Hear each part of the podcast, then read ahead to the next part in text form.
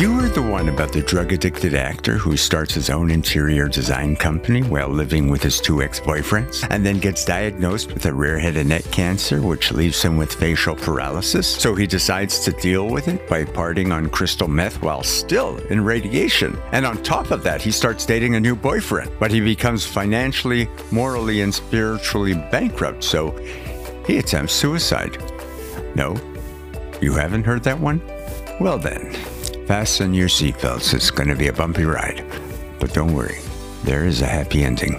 Hi, I'm Kevin Steinberg, and you're listening to Frankly Kev. You're listening to an episode from Falling Through the Cracks, a creative memoir. And this episode is titled Fuck Cancer. Can I say that? Maybe I should say bleep cancer. I share about having a rare head and neck cancer, not once, but twice. Adenoid cystic carcinoma. I am currently living with it and managing very well. I've been living with it for four years now. It's stage four. I've got 12 malignant tumors in my lungs. However, I'm asymptomatic. To see me on the street or at the gym, you'd never know anything was even going on. However, I'm not a poster boy for cancer, nor am I even a role model. And at one time, I was in the throes of active addiction while managing my cancer.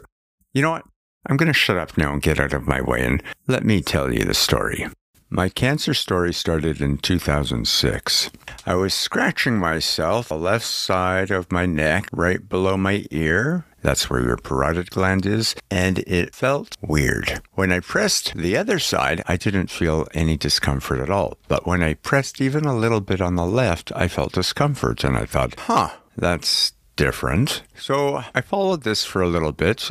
I told my dentist about it. I thought perhaps I needed a root canal because the way it progressed was that I started to get these electric jolts when I would have nuts or chips stuck in my teeth and I would chomp down. And something would press something and just send this electrical jolt through my body. And I thought, I need a root canal. Also, I found it a little difficult to rest my head in the crook of my hand when I watch TV, the way you do when you're laying on your side. And I could only do it on my right side, not my left. So I was living in Boston, Winnipeg, and Toronto, not at the same time, one after the other, because this story, the beginning of the story, takes place from 2006 to 2009. And I kept telling my dentist that something's wrong. And my dentist did everything he could filled a filling, filed down my teeth, cleaned my teeth. I didn't need a root canal. Finally, he said, Dude, I think this is a medical thing. You got to talk, talk to your doctor. So I thought, Oh, okay. I just really thought because of the location of the discomfort that it was a dental thing. I was seeing a new doctor and I brought it up at my first intake. He said something like, If you come back two more times on the third time, if it's still bothering you and if the discomfort increases, I'll send you for an ultrasound. And it did. This was uh, Christmas 2008. The discomfort had evolved to a point that I could not find any angle to even rest my head comfortably on a pillow. So I thought, whatever's happening, I did not think it was cancer. I was not worried. I just thought, you know, something's going on and I should get it looked after. So he sent me for an ultrasound. And the place that he sent me for an ultrasound was out of a horror movie. It's kind of a dilapidated medical facility. This was my impression. And I knew something was up right away because the technician did the ultrasound and then excused herself and said something to the effect of, I, I, need to go talk to the doctor. I knew right then and there something was up. When I asked her what did you find? And she said, I'm not at liberty to speak. that confirmed that something was up. so they sent me to a better facility for another, a better ultrasound and a biopsy. And there it was confirmed that I definitely had basically a benign cyst. I, they said surgery at this point is elective. You can have surgery or not. It's your decision. It's it's nothing important or, or dangerous. And I thought to myself, this thing, if I leave it, may grow to the size of a watermelon. I don't want to look like a bullfrog. And so I elect to have surgery. I went in for surgery they closed me right back up and sent me back to my room, and the doctor was there when I woke up. And he said, We misdiagnosed this. This is serious. This is a malignant tumor. adenoid cystic carcinoma, probably. We, we're going to send a sample off to the lab and we're going to fast track you for surgery and hook you up with an oncologist and, and the whole bit. Apparently, they can't operate on you without your consent, even if they know they should unless it's immediately life threatening, they can't. This was at Princess Margaret in Toronto. This is one of the best integrated cancer facilities in the world. Even doctors that I mentioned this to in Los Angeles say I couldn't even have found better doctors and better treatments in the USA. Anyways, they fast tracked me. I read up on everything I could. Now, adenoid cystic carcinoma is a very rare cancer. There are about half a million new cases of cancer every year in the US. Of those, 1,200 are adenoid cystic carcinoma. So it's quite rare. At that time, 2009, not a lot was known. I went on the internet, I found whatever I could. And basically, it said that this cancer is a slow growing cancer, that people could have it for decades. But once it decides to move, it's aggressive and it, it travels through the nerve system, not the blood or, or lymph system. They didn't know at the time what caused it. They actually do know a lot more now. Apparently, there's a mutation on the Notch1 gene. Uh, now, the Notch family are receptors, and Notch1 is a member of that family, and it provides instructions for making a protein. And these receptor proteins have specific sites into which certain other proteins fit, like keys into locks. The uh, Notch1, it can turn a cell into a tumor cell or a tumor suppressor. I don't believe I had this mutation because I wanted to enter a study group for a new medication, and they did a test, and I didn't pass. I guess my notch was acting right or wrong, or however you look at it. My gene was just notch right. I quickly want to mention that when I was researching what little was available back in 2009, they already knew at that time that this cancer metastasizes to various locations, and the first location it metastasizes to the lungs. And roughly about 10 years after first occurrence, this comes into play later on, and we'll get to that. I'm going to back up. When I was a kid, my grandparents, my mom's parents, both died of cancer. I believe my mom's mom had breast cancer back and spread everywhere. My Zaida, my grandfather, had a blood cancer. I don't know if it was leukemia and that also spread everywhere. I had read as a young kid that cancer skips a generation, and so I thought, oh, okay, when I grow up, I'm going to have cancer. I didn't live in fear or anything like that. I just thought, I'm just going to come at some time, so be ready.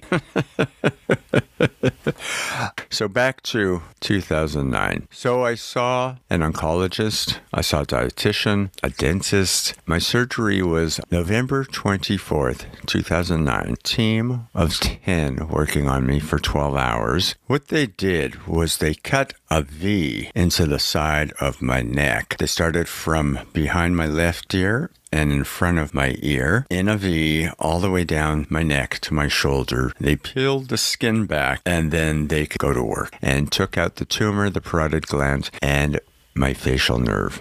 Now, I also have to back up again because cancer didn't bother me. It didn't frighten me. I didn't think I was going to die from cancer. I just thought, I'm young, I'm healthy. The doctors all said, You're young, you're healthy. What bothered me was that the surgery that they were going to do would possibly leave me with a partial paralysis on the left side of my face. They said it might, it might not happen, but be ready for it. This scared me. This angered me, saddened me. I cried about this. Cancer could hit me anywhere in the body, scars anywhere you want, but don't touch my face. Maybe it's because I'm a gay man. Maybe it's because I'm an actor. Maybe it's because I'm vain in that way. Maybe it's because this is the first thing that people see and judge you on.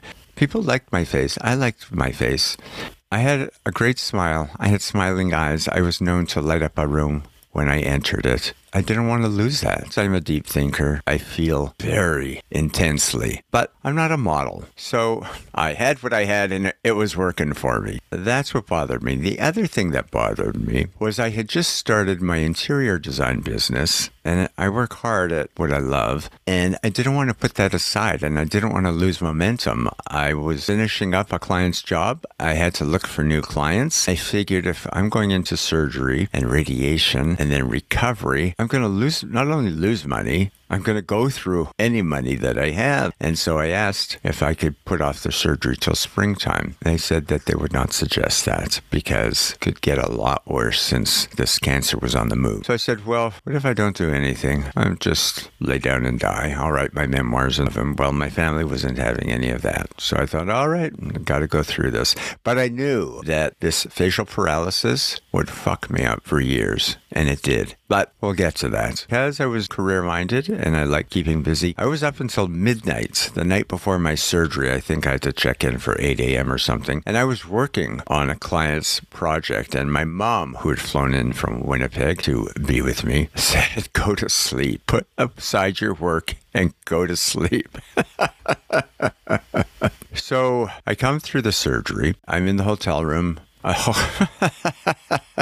I'm in my hospital room. My head is swollen to the size of a basketball. I've got a drainage tube coming. I'm Frankenstein. I've got a drainage tube coming out of my neck. I've got 30 or 40 metal staples in my back, scars on my leg, my calf, my ankle. See what they have to do during surgery because of what they took out. If they didn't build it up again, I would have basically had a crater in my face. So they have to go and get donor tissue, muscle, nerves, whatever from other parts of your body that will uh, replace what they they've taken out. I want to also quickly mention that they went into my calf for a certain ligament or tendon and it wasn't there. Apparently, as we've evolved, there are certain ligaments and tendons that go away because we don't need them or use them anymore. And as we've evolved from tree climbers, we don't need this. It's in our calf. 30% of us don't have it. So I guess I'm one of the more highly evolved of the human species. Go figure that one out. so, after my surgery in my hospital room, I was so elated. I had full feeling of my face. But within 24 hours, like a blackout, everything stopped. All the nerves were dead, and the left side of my face was paralyzed. I got out of my bed very quickly. And within a day, I was walking around the whole ward. By the end of the week, I was doing laps and they were telling me to slow down. Also, when I first came out of this long surgery that was 12 hours, came to out of my anesthetic, the first thing they asked if I had any requests, and I said, yes, get my mom. She's going to be worried. I keep remembering details as I tell this story.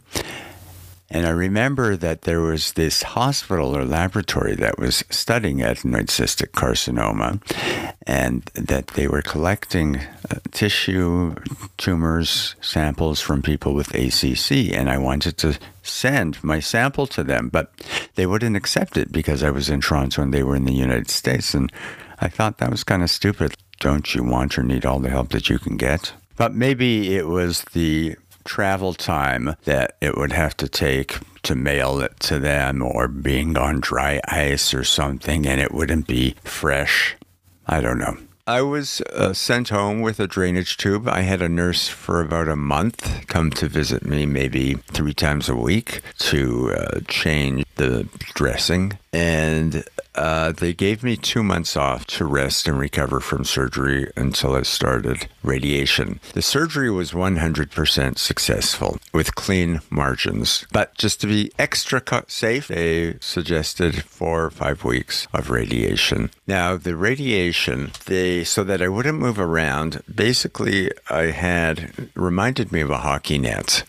It's like this mesh crisscrossing plastic that they mold to your body, your face and your shoulders, and then pin down during radiation so you can't move around and so they don't hit the wrong place with the radiation. I think they were getting it from six different angles. Very strong bursts of radiation, but very short. I wanted to keep leading as normal a life as possible.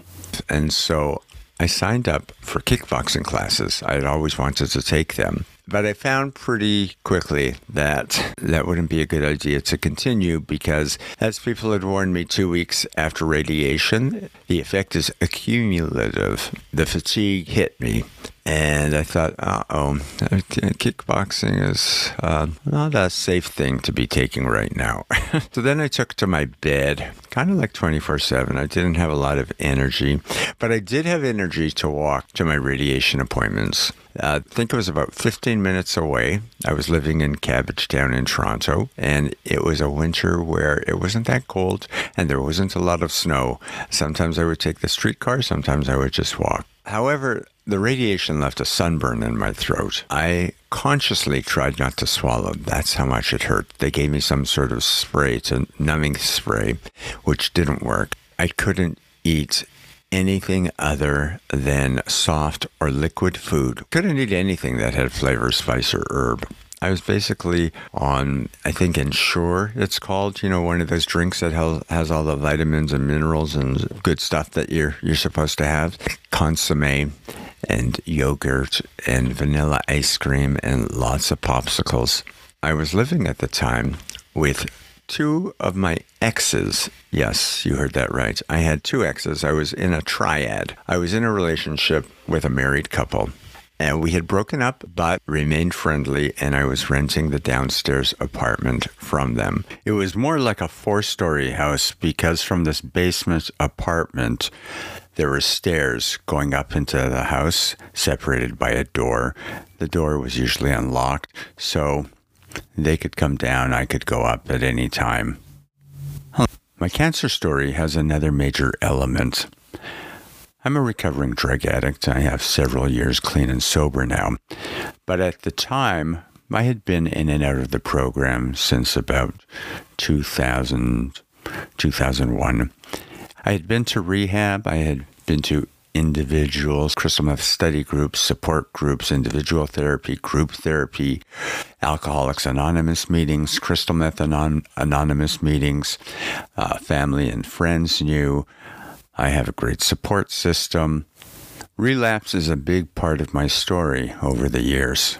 There are many periods where I was doing well, life was going great, and I was clean and sober. And then there's some periods where things weren't that great, I wasn't doing well, and I would take a tumble. Sometimes my thoughts won out, and sometimes my feelings won out in a good way and a bad way and it was a constant battle, a constant struggle. For a while there, I was a high functioning addict in that I hid this and I was able to go to work and go to the gym. Effects of crystal meth were not showing up on my face, my body, my mental capabilities. I was lying to family and friends. They believed me. If they didn't, they just didn't say anything or challenge me. And drug addicts do not like to deal with life on life's terms and look for escape and look to feel good and not to have to think about anything and numb the emotions. And at the time, I was about 12 years into my drug career and I was really angry and I was really sad. I was also very impatient, and not just about my facial paralysis, but also about having to put aside my interior design company. I loved design. I loved being creative. I loved filling my day up with my passion. I loved solving people's problems and helping them in a creative way. During radiation, I was partying. I was going to look for drugs in bathhouses, place where men go to find other men to have sex. And you can also find just about any drug you want there. And I knew this, and that's where I went. Looking back on it, it's kind of crazy because sure, the lights are dim in a bathhouse to create atmosphere and ambiance. but there I am with my facial paralysis with this huge scar down my back with some scars on my legs and there I am going to have party and have sex. Also, this is during cancer treatment. I didn't give a fuck. I was very selfish and I would miss appointments or I would show up having partied all night, not have slept, twisted and high. I didn't care. And looking back on it, how crazy is that? That this is for the better, betterments of my health. And I had total disregard also to not just for myself, but for the, the doctors and the technicians and the radiologists who took the time to look after me and scheduled that time. I, I didn't call in that I was going to be missing. How selfish, how greedy, how disrespectful is that? Uh, that they're there for me and I wasn't there for myself, let alone for them. Anyways, got through that. And then I was into my recovery.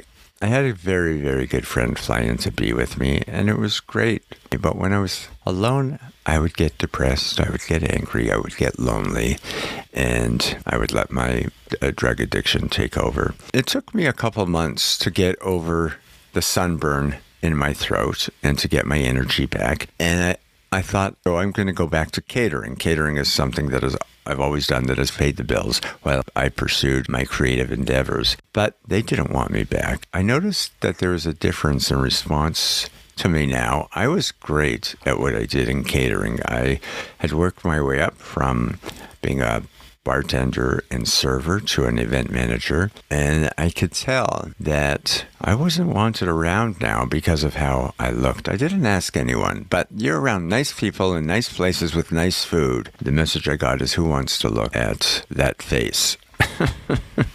I didn't pick up again with my interior design company. One, because mentally and emotionally, I was still recovering from cancer and surgery and radiation and with my paralysis. And there was this one couple, these clients who I was working with before my surgery when I had my full use of my face and after surgery. And I noticed that the look on their faces and their energy changed. And maybe it was because they felt like, mm, dude, you should be, you should be resting and recovering and not working. Or maybe they couldn't look at my face without staring. I don't know. And I felt I don't want to go through that over and over and over again and have people turn me down, not based on my abilities and my talent, but because they don't want to work with someone with a partially paralyzed face. And this is what was going through my mind. So I noticed on the street, whenever I smiled at people, they smiled back at me because you knew that's a smile on that guy's face. Well, now when I smiled at people, they looked at me quizzically. I guess my mouth, part of it was smiling and part of it wasn't. How the world was responding to me had changed. So here's the thing I am a passionate person about what I do. I'm compassionate. I'm articulate. I'm intelligent. I'm humorous. I'm adventurous. I have a great energy. I'm, I'm easy to be around. I have good manners. I had been in various relationships with successful, stable men. I was out to prove that I could have that again. That despite my face, still be attractive, sexy, and someone could see the person that I really am. And so I went online, find someone to date, and we met, went for coffee, and boom, it was on. We were dating. So when I wanted to, I could seize opportunity and I, I could go for it. I had full confidence. And then sometimes I, I would flounder. I would lose confidence. I would question myself and question what I was doing, lose my focus. So I'm living with my two exes. I have a new boyfriend who happens to be a flight attendant, so he's away three days at a time here and there. And what do I do? I still run to the bathhouse to do drugs and have sex. So I didn't have any money. I was paying rent with my credit cards. Also, I had gotten a loan to start my interior design business, and I was going through that as well. I had nothing. I didn't have work. I didn't have my company. I didn't have money. I was dating this guy who I thought, this isn't real because right now I'm like that bird with a broken wing. What if this is this guy's thing that he just needs to like look after people? And so I, I ended that. I ended that because I moved back to Winnipeg to be with my family. I moved back to Winnipeg to be with my family because I decided to kill myself. A few years before, I had started all over again by going to rehab. I had had a stroke from from partying too much, and my family was going to have an intervention. My mom came to get me, and I flew home from Boston to Winnipeg to go to rehab for three months and to straighten myself out and do do some work on myself. I ended up paying for my rehab and I was down to no money. So I stayed home for a year so I could save some money and, and also be surrounded by love and support of my family and friends.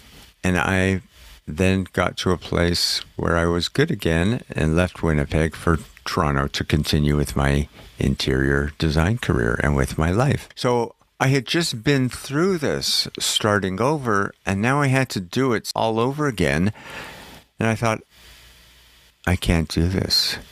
I don't have the I don't have the will. And I'm just gonna say goodbye and check out. And checking out for me is taking sleeping pills and just going to sleep peacefully forever. And I thought I'm gonna have a party on the way out. I'm gonna go to the bathhouse, I'm gonna do drugs, I'm gonna have sex with as many men as possible, and then I'm going to take my sleeping pills and I'll be gone. And that's what I did. And I, I, wrote a suicide note and I took all these sleeping pills. Well, when you're on crystal meth, which is an amphetamine, which is a, an upper, which is a super high high, you could take a lot of sleeping pills and they're not going to put you to sleep. so I woke up and went home. I don't know how I got home. I don't know how I wasn't hit by a car or a bus. I I don't know what happened because I kind of remember walking home in the rain, stopping at a drugstore to get Gatorade. I couldn't find my key and knocking on the door to my apartment long enough and loud enough that my ex, who lived upstairs, heard me and came down, found me shaking and shivering, and, and let me in. And I thought, well, that's the end of that. I'll never be trying suicide again. I'm obviously meant to live for some reason. I ended up going back home again. Thank God that I could always go back home when I needed to.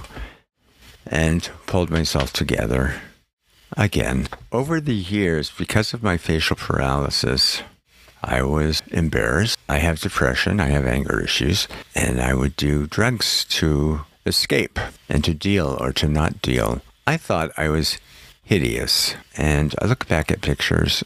It's so funny when you're in a moment and inside your head, and when you're out of that moment and you look back and you go, What the hell was wrong with me?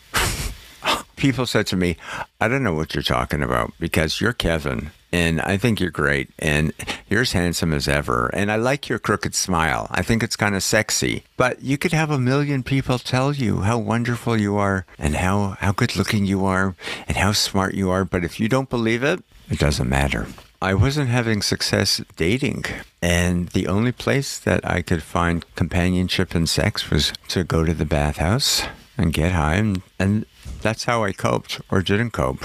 And I find I finally stopped because I used to believe that I always had one more time, one more party left in me, and then I'd be off and running. But physically, I started to feel the effects of doing drugs for, for 20 years and on and off. I started to believe that there is no next time. The next time I'm going to have a heart attack or a stroke and I'm going to die. Or worse than dying, I'll have a stroke and live, but be paralyzed and stuck in my body and stuck here on earth and be lucid and not be able to do anything. And that was what brought around the end of drugs. So I'm thankful for that. One other huge thing that comes into play with drug, drug addiction is the feeling of loneliness. And for so many years, I felt lonely, and that's also why I did drugs. I need people. I like being around people. I've always lived with people. I come alive around people. When I'm by myself in my own mind, sometimes it's not such a good thing. Uh, drug ad- addicts might like to isolate, but it's not good for us to isolate. But I truly enjoy people's company. I enjoy parties. I enjoy getting to know people. This is why I'm doing this podcast. I like finding out about people. I like hearing their story. I would rather go to a party and meet someone and spend two hours in a corner with them just talking, and the whole party can just disappear and melt away and go home and never even talk to that person again, not exchange numbers. And that is a valuable time connection to me. I would prefer that over being at a party and meeting 14 different people and being like a social butterfly and just having all of these superficial conversations. You can have that. I'll take meeting the one person and having a conversation of quality. So, loneliness. Loneliness is very different than being alone. You can be at Disneyland and you can be lonely. You could be on a vacation at a resort surrounded by people and you can be lonely. I haven't felt lonely for years, thank God. Is the way that I feel about myself or life or my connections with, with other people. But that has helped a lot. And that has probably been one of the factors to contribute also to me being able to, to stop the drug use. I mean, you're always recovering, you're always having to work at it. So, four years ago, once you're given the all clear after having radiation, surgery, chemo from cancer, you have to go back generally every six months for blood work and a CT scan to make sure that the cancer hasn't returned. And I think you have to do that for about six years. On my last scan in 2017, after years of them seeing or finding nothing, they saw seven spots. So they called me in for another scan and they said, Oh, no, that was a mistake or a false positive. We don't see anything now. And I thought, Great. All right. I'll go on with my life. Well, about a year and a half later, I had kidney stone and I was in so much pain that I had to go to the hospital. And they did a scan to see if I actually did have kidney stones, and they verified I did. But interestingly enough, they said to me, We saw seven shadows in your lungs, and because of your history with cancer, you might want to go get those checked out. So that scan a year and a half ago that they thought was a false positive was really true. It's pretty amazing medicine, technology, the result, the things that they find. Same with going back to when they took my, my biopsy and misdiagnosed me. I don't know if I have angels on my shoulders. I don't know if it's because of my attitude. I do have a fighter in me. I have survived drug addiction, depression, stroke, cancer, uh, and a whole lot of other stuff, suicide, and I'm still here. It's a curious thing. Life is very interesting. I'm certainly not better than a lot of people, but for some reason, I pick myself up and go on. A lot of life and life's challenges are not about what happens to you, but about how you react to it and what you do with it. And I'll be the first to admit, sometimes I haven't reacted well, but anytime I have been faced with the possibility of death, I have fought for my life. That is my instinct. That is my spirit. I have a very strong spirit that will not let me go.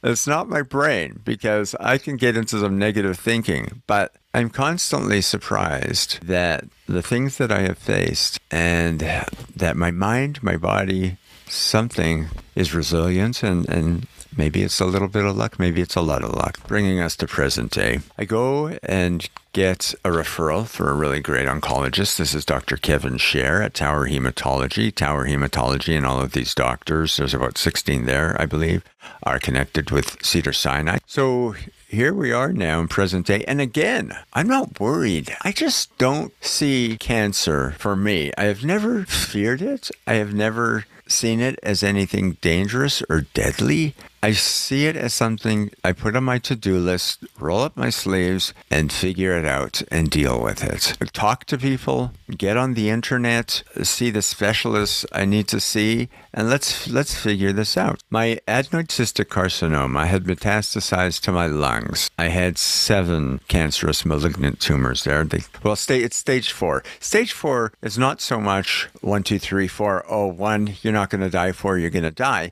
Stage four is how far it travels from the original site of the occurrence. My oncologist, Dr. Scher, said that we're going to have scans every four months and watch it. He said, You're still pretty young, you're re- resilient, you're strong, you're not having any symptoms. I don't have, didn't have a, a, cough or anything related with any kind of issues with the lungs. Uh, I had my strength, my agility, my stamina. And I said, hey, I'm all for that. If you're saying I don't need to get anything done, and let's watch it because sometimes it's worse to do something when nothing's going on. That uh, sometimes they can sit there for decades and and people live with them. So I'm like, great. Anyways, the date came. I started to have pain about a year and a half after I started seeing him. Apparently, the tumors were pressing on nerves, and the nerves are what was causing pain in my body on my right, all on my right side. And one tumor in my ninth posterior rib. I didn't know that tumors could live in a rib. There was so much pain in my ribs that I could not sneeze, burp, laugh, hiccup, all of those were painful. Held myself back from sneezing because I thought I was going to blow up a rib. And when I would laugh, I would hold my ribs.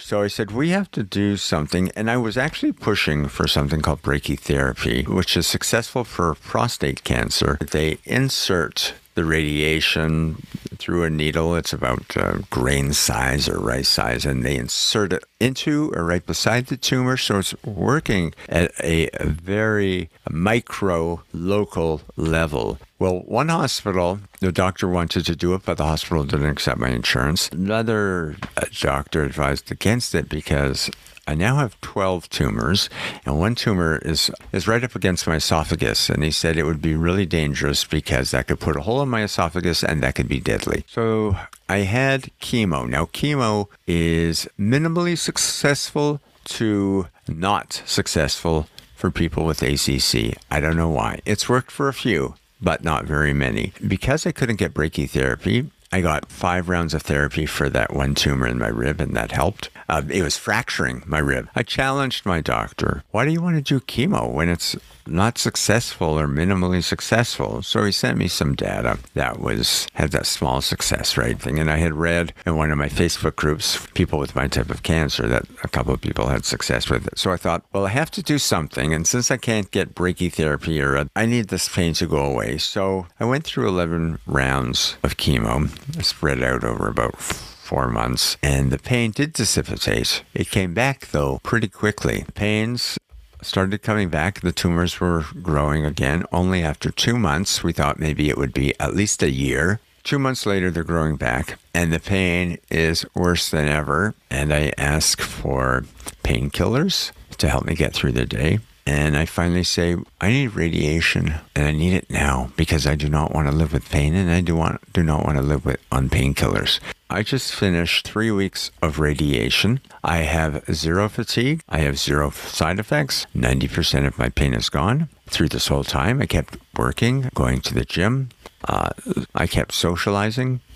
I think the medical industry or and the media as well as the fundraising community make it like every cancer story is death or a horror story or terrible. I am one of many people who are living with cancer and who are living a good life. And you don't hear a lot from us. I'm not talking about this to get attention. I'm not looking to get a reward. I'm not angry about having cancer. I'm not bragging about having it. But I'm sharing my story in the hopes of informing, entertaining, and inspiring people to share their stories about what they've gone through. And we can all inspire each other and help each other by sharing our stories and sharing our truth and embracing life, not howling at the moon and railing at the sun, crying over it. I love to laugh. I probably laugh a lot because life is hard and life can suck. And if I didn't laugh, I don't think I'd be here without laughter. I laugh at myself. I, I laugh at others if it's appropriate. Laughter is truly the best medicine. It's got me through a lot. I have also used it as a shield and defense.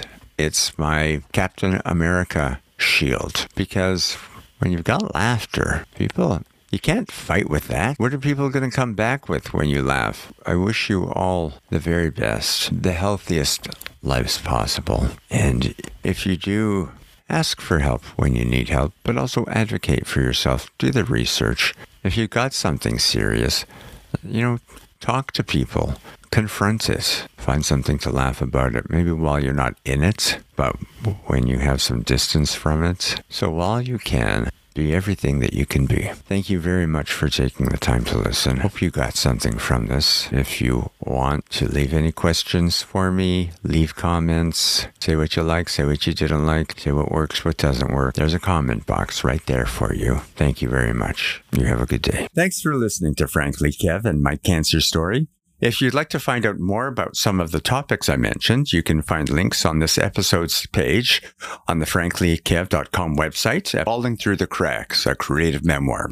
Fuck cancer. Maybe I should say bleep cancer. There's a comment box there for you to fill in if you'd like to share your thoughts about the episode, write a review, or even ask a question. More episodes can be heard on the franklykev.com website, Apple Podcasts, Anchor.fm, Spotify, and various other listening platforms around the internet. If you'd like to help independent artists like myself bring you the content you want to hear, then please go to the donate page at franklykev.com. Every dollar counts and your donation is greatly appreciated. If you have a story you'd like to share that you feel others may benefit from, that could be informative, entertaining, inspiring, and you want to be a guest on the show, then you can go to the contact page at franklykev.com and fill out the form. Or you can even email me directly at kev, K-E-V, at franklykev.com. Thanks again for joining me. And remember, live simply, dream big, be kind, love hard, and laugh often. It may not be original, but it is true. Yeah, you take care. Until next time.